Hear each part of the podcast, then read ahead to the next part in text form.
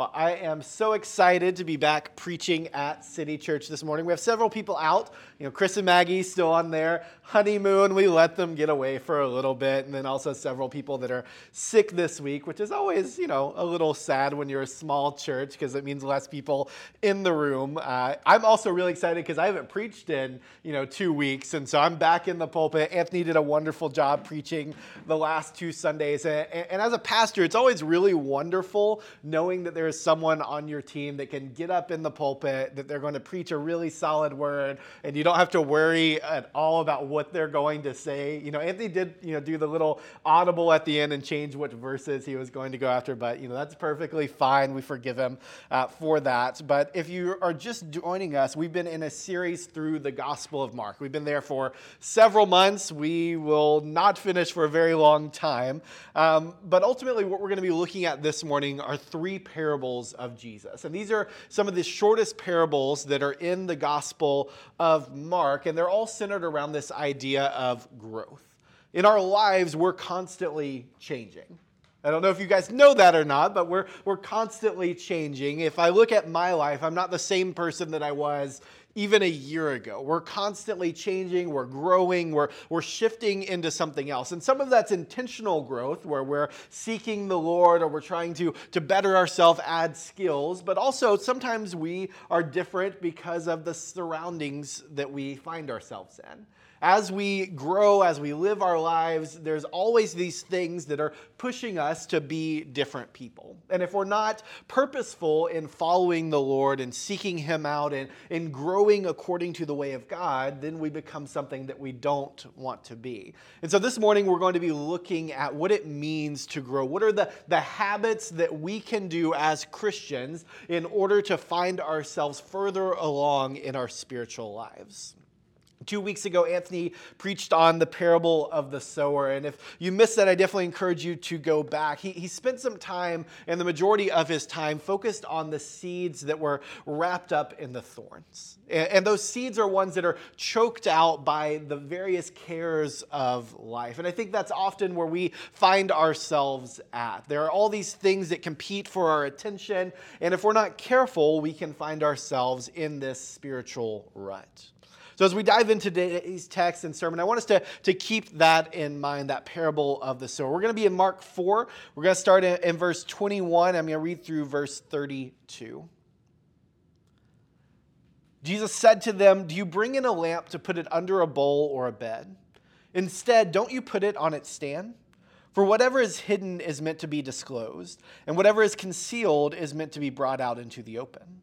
If anyone has ears to hear, let him hear. Consider carefully what you hear, he continued. With the measure you use, it will be measured to you, and even more. Whoever has will be given more. Whoever does not have, even what they have, will be taken from them. He also said, This is what the kingdom of God is like. A man scatters seed on the ground. Night and day, whether he sleeps or gets up, the seed sprouts and grows, though he does not know how. All by itself, the soil produces grain. First the stalk, then the head, then the full kernel in the head. As soon as the grain is ripe, he puts the sickle to it, because the harvest has come. Again, he said, What shall we say the kingdom of God is like? Or what parable shall we use to describe it? It is like a mustard seed, which is the smallest of all seeds on the earth. Yet when planted, it grows and becomes the largest of all garden plants, with such big branches that the birds can perch in its shade. This is the word of the Lord.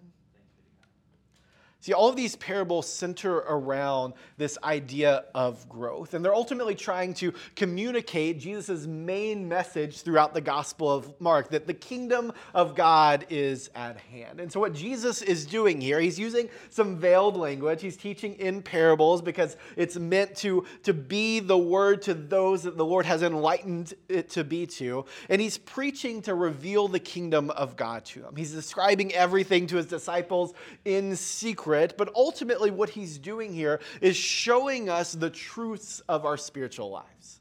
He's showing us this in three different ways, and, and each of these parables emphasize a little something different. So I want to take a little bit of time to break them down. So the first parable that Jesus is that Jesus talks about here is a lamp on a stand. And we're probably more familiar with Mark, uh, with Matthew's description of this because Matthew uh, does a really good job of having this in Jesus' Sermon on the Mount. But Mark takes an abbreviated uh, portion of this, describing it to us. The things that I want us to, to remember this morning or to take out of the text is that we can't hide our lamps. We can't hide our lamps. What goes in must come out. No matter what's coming into us, people are going to, to see it. We can't just hide it away and put it under a bed or under a table or under some cloth to conceal what the light is ultimately revealing. What we put into our lives is ultimately going to be seen by others around us. See, what we do is we, we each present a picture of the things we care most about. If someone spends 30 minutes with you or an hour with you, the things you care most deeply about are going to be the things that come up in that conversation, most likely. As we put things into us, we're going to reflect those things to the world around us. But the ultimate question that we need to consider is what does our lamp reveal? Does our lamp reveal Jesus or does our lamp reveal something else? Are we illuminating Jesus or are we illuminating the things of this world, the things that, that we care most about? See, the, the truth is that good seed produces good fruit. If we produce, if we have good seed, it's going to produce good fruit. But bad seed continues to produce bad fruit. It's been said, uh, it's uh, been said there's a quote from D.L. Moody. I couldn't verify that it's D.L. Moody or not. I couldn't find the original source. I'm just going to put it out there. It may or may not be D.L. Moody. But someone has said that out of 100 men, one will read the Bible, the other 99 will read the, the Christian. Out of 100 men, one person will read the Bible, and the other 99 will read the person that read the Bible. See, as Christians, we should be people that are taking the word, that are feasting in the word, that are seeking God, and then illuminating that to a world around us. What goes in should come out to the people around us. The second parable that Jesus teaches on here is the parable of the growing seed. And this is the one that I, I really want us to get this morning because I think this is the one that we can easily overlook. It's the one that it's just like right in there, it's real quick, and you're just like, yeah, of course, you know, seeds grow. Like, obviously, seeds grow, Jesus. Like, good sermon. That's wonderful parable. But there's some deeper meaning that happens in this parable, we, but we need to uncover it just a little bit everything we consume, everything we consume in this life, our day to day activities, what we read, what we watch, what we consume is a seed and it will grow. Everything around us is a seed and it will grow if it is cultivated. Now, the, the truth is, is we don't provide the growth. And we can look at, at Paul's writing in first, uh, first and Second Corinthians where he's talking about this. He says, you know, I planted, Apollos watered, but it was God that provided the growth. God is always providing the growth in our lives. But here's the other question that I want us to consider this morning is what we're consuming producing good fruit? Are the seeds that we're putting into our life producing good fruit? Are they the, do they have the DNA, the ability to produce something that is worthy of this Jesus? Or are we consuming things that are going to lead to a life that doesn't honor Jesus? These are just questions that we need to ask ourselves. My, my goal this morning is to help us put in a frame of mind where we can start building the blocks that we need in order to follow Jesus well. That's my goal this morning. I want to, to help us to uncover some things, to ask some critical questions, to see where we're at as people, as followers of Jesus, so that we can begin to build those basic foundations needed in order to follow Christ. This is the, the checkup. That's what we're doing this morning. We're just doing that quick checkup, you know, our yearly annual visit with our, our physician. We're just going to do a, just a quick checkup, see how we're doing, and then maybe, you know, have a little bit of building blocks of how how we can get better. The truth is that our lives will produce what we cultivate. What we put in will come out. I don't think we ever intend to produce bad fruit as Christians. We're never intentionally trying to produce bad fruit, but we can't keep planting the same seeds and expecting something different to grow. You know, in my life, there have often been these times where, where I desire to go deeper, or I desire to grow in my walk with the Lord. I'm like, Lord, I want to be closer to you. I want to, I want to have a deeper prayer life. I want to have a, a more consistent time in the Word. And I'll pray these things, I'll want these things, but then I don't change anything in my life to, in order to get there.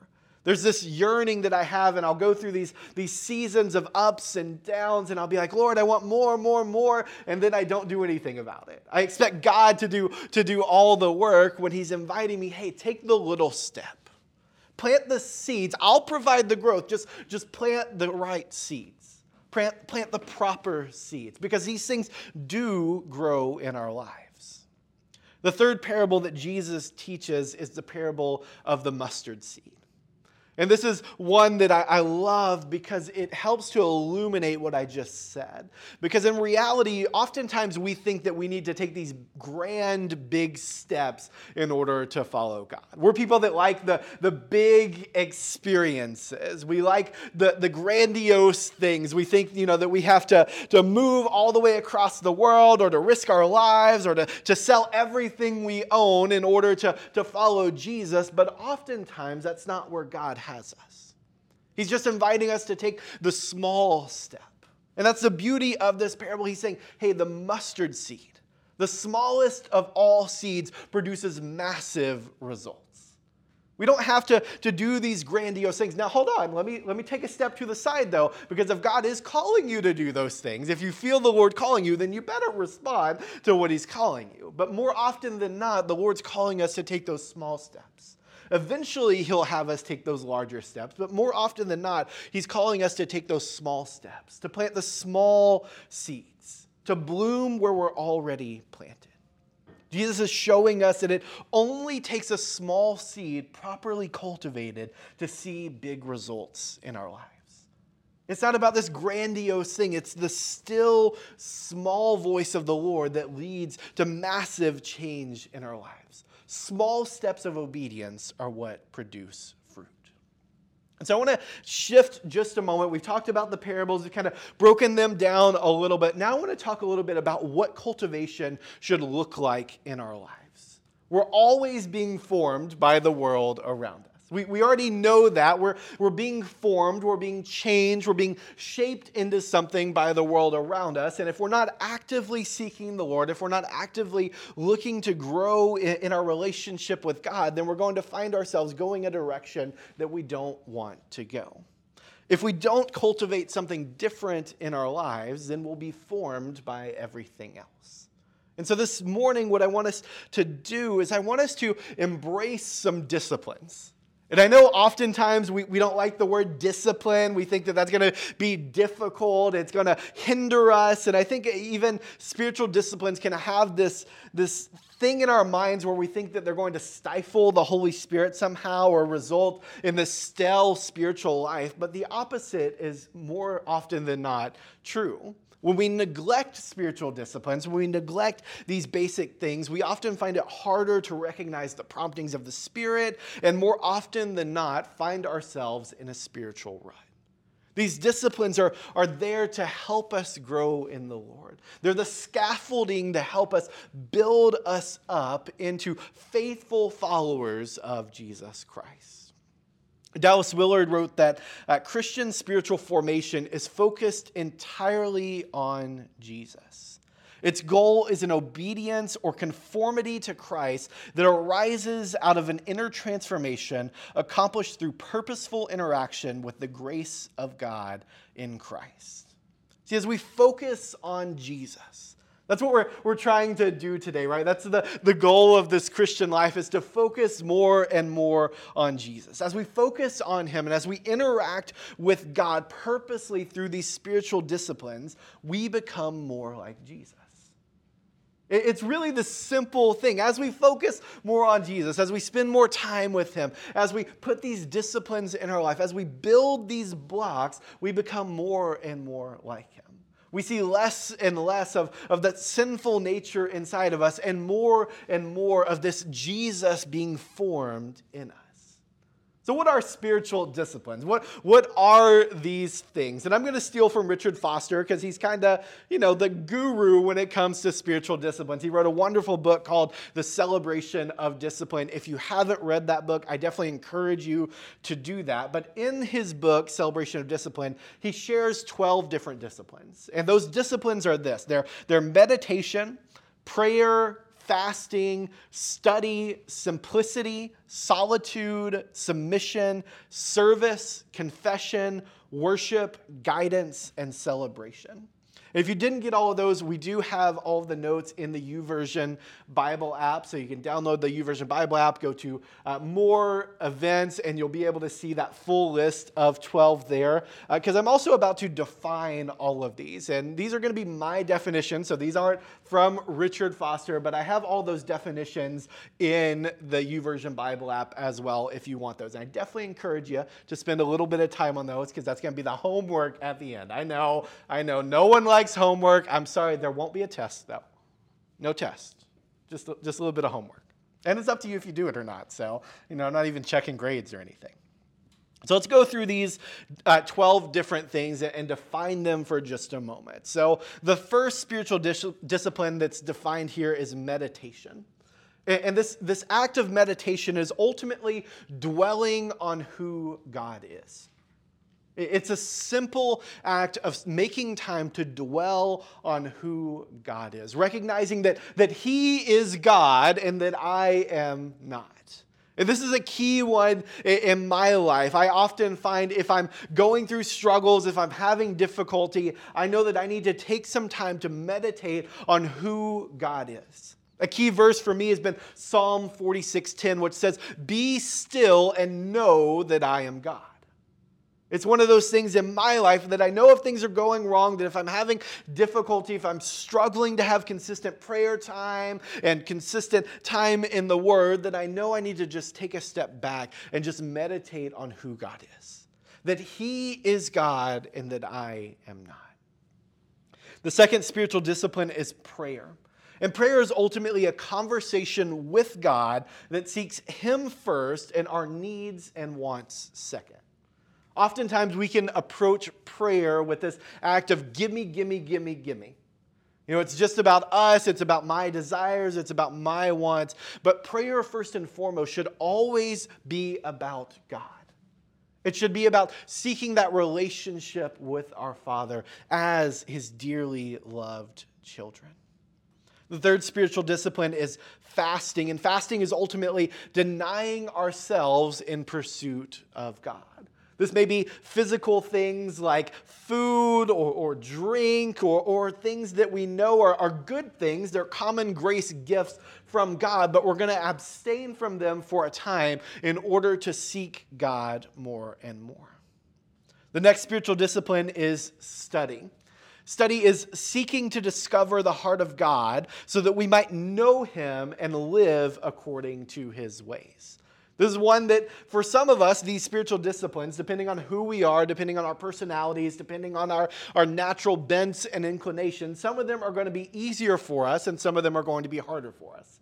So when it comes to study, that's an easy one for me. Like I am a nerd. Like I love reading. I love growing. I love learning more and more and more. So studying, I'm like, yeah, give me a book by an old dead guy. Give me a Bible. Give me some pen and paper. And like I'm happy in my happy place. But I know other people, that's going to be a struggle for them. You know, it's going to be struggle, it's going to be labor, and that's something that I want us to, to, encourage us. As you're reading through these lists, there are going to be some that, that stand out to you that are going to be easy to do, and there are going to be others that are going to require a bit of growth. There are going to be those seeds that are a little bit diff- more difficult to cultivate, but I don't want us to discount any one of these just because they don't come naturally to us. So, studying is that seeking to discover the heart of God. It's reading His Word, it's reading church fathers, it's reading theology, it's spending time with brothers and sisters in Christ, learning and growing together, knowing who this God is, so that we might live lives that are pleasing to Him. The next spiritual discipline is simplicity. And this is one that flies in the face of our American culture. It's avoiding excess so that our priorities are fixed upon God. There's nothing wrong with having things. There's nothing wrong with, with things, but there is something wrong when we are just seeking those things for status and for symbol, and they get in the way of living a life that's dedicated to God. When we put things first or stuff first and we're constantly putting God on the back burner, then we need to reevaluate our life. Simplicity is a spiritual discipline because it requires cultivation. And again, this is one that for some of us it's easy, some of us it's going to be difficult. But these are things that we need to grow in. The next spiritual discipline is solitude. And I, define solitude like this it's holy boredom that invites God to move holy boredom that invites God to move. It's spending some time alone. It's spending some time without things going on around us, without noise, without social media, without music. It's just spending some time alone and making space for God to move in our life. It creates just that little bit of a window for God to, to break into our lives, a little bit of holy boredom. I know we don't like to be bored, and in our lives we have like so many distractions that we can grab our phone and like we instantly have all the knowledge in the known universe at our fingertips on our phone. But a little bit of holy boredom helps us to grow in God. The next spiritual discipline is submission. Submission is laying down our desires in pursuit of the de- desires of others so that we might have unity in Christ. Submission means looking to my brothers and sisters instead of always looking to myself. It's laying down my thoughts and my desires and my wants in pursuit of the desires and wants of other people as well. If we're always getting our way, then we need to take a step back. If it's always about us, we need to take a step back and grow in this idea of submission, not only to other people, but unto God as well. The next spiritual discipline is service, which is seeking to love our neighbors as ourselves through the giving of our time, resources, and giftings. It's giving the things that, that we have, the things that we can do in order to love our neighbors as ourselves. It's serving others with a cheerful heart as we're serving God. Confession is our next spiritual discipline. And this is one we don't like to do, but as one of our core values at City Church is authenticity, confession is this act of honestly and authentically dealing with our sin in the midst of community. I want, I want to let us in in a little bit of secret. You weren't meant to do life by yourself. The Christian life isn't just about you and Jesus, it's about you and Jesus lived out among a community of brothers and sisters. It's about the body of Christ. And as we, we come together, as we share our struggles and our difficulties, then we find ourselves growing in Christ more and more. Worship is our next spiritual discipline. It's rejoicing in the goodness, glory, and grace of God. This is something that we cultivate both on our own, in our private time, in our houses, while we're driving down the road and not trying to yell at the person that just cut us off, but it's also something that we do corporately in the body of Christ.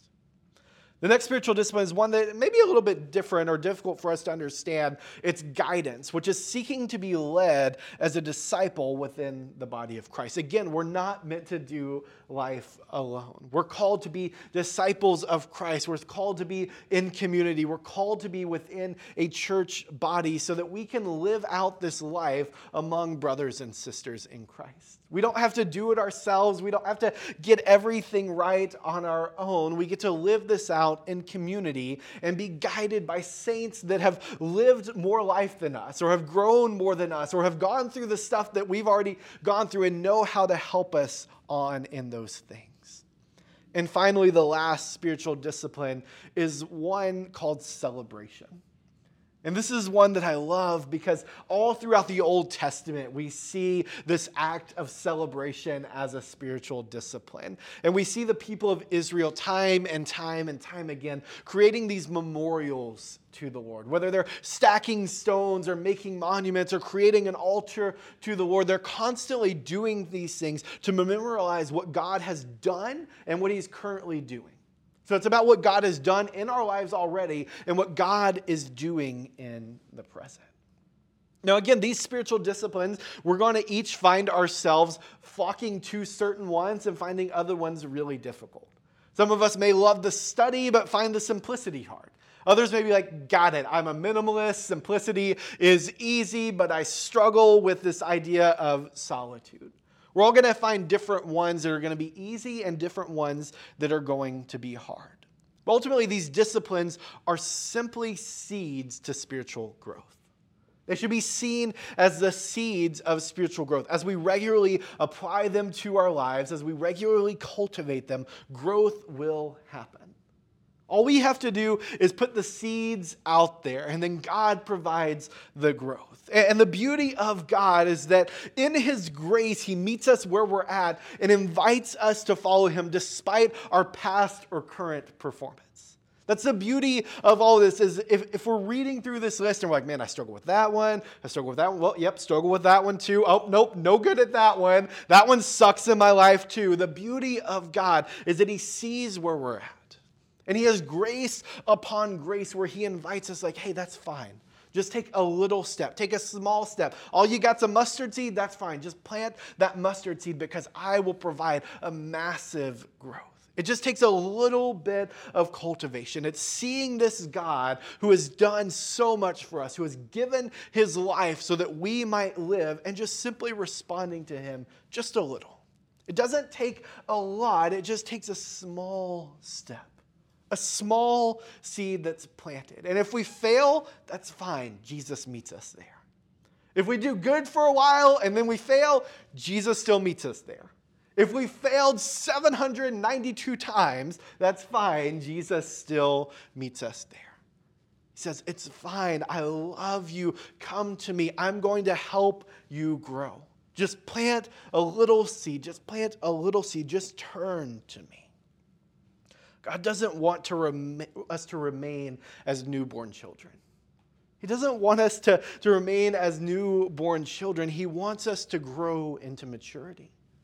He wants us to be these mature followers of Jesus Christ. And what he's given us are, are different means to be able to pursue him. He's given us these spiritual disciplines. And I think we all want to grow in our relationship with God. We all want to, to grow in being a follower of Christ, but we just have to simply cultivate these things. See, a desire without a plan doesn't go anywhere. It leads to, to this frustration and this difficulty within us. We're like, I desire to do this, but I don't know how I'm going to get there if we don't put a plan in place, we're going to remain in the same spot. And we're going to look back and like, man, why am I still struggling with the same thing? It's because we haven't made a step. And the beauty is, it doesn't have to be this grandiose step. It's just a small step of placing these spiritual disciplines in our life. And so, my challenge to you this week is to, to take that step toward God to look through this list, to read through this list, save it on your phone, read through these things, and figure out how to start implementing them in your life. Maybe you're just implementing one of them this week. Maybe you're just spending a little bit of time in prayer, or a little bit of time in solitude, or a little bit of time meditating on who God is. I'm not going to tell you what that needs to look like in your life. The beauty is we can go to God and say, God, here's this list of things. I know that I am terrible at like 15 of the 16, like as I look through them, but I know that you have created these things to help me cultivate a life in relationship with you. Show me the ways that I can implement them this week. I want us to remember that small seeds lead to massive growth. Just that small mustard seed leads to massive growth. Let's pray.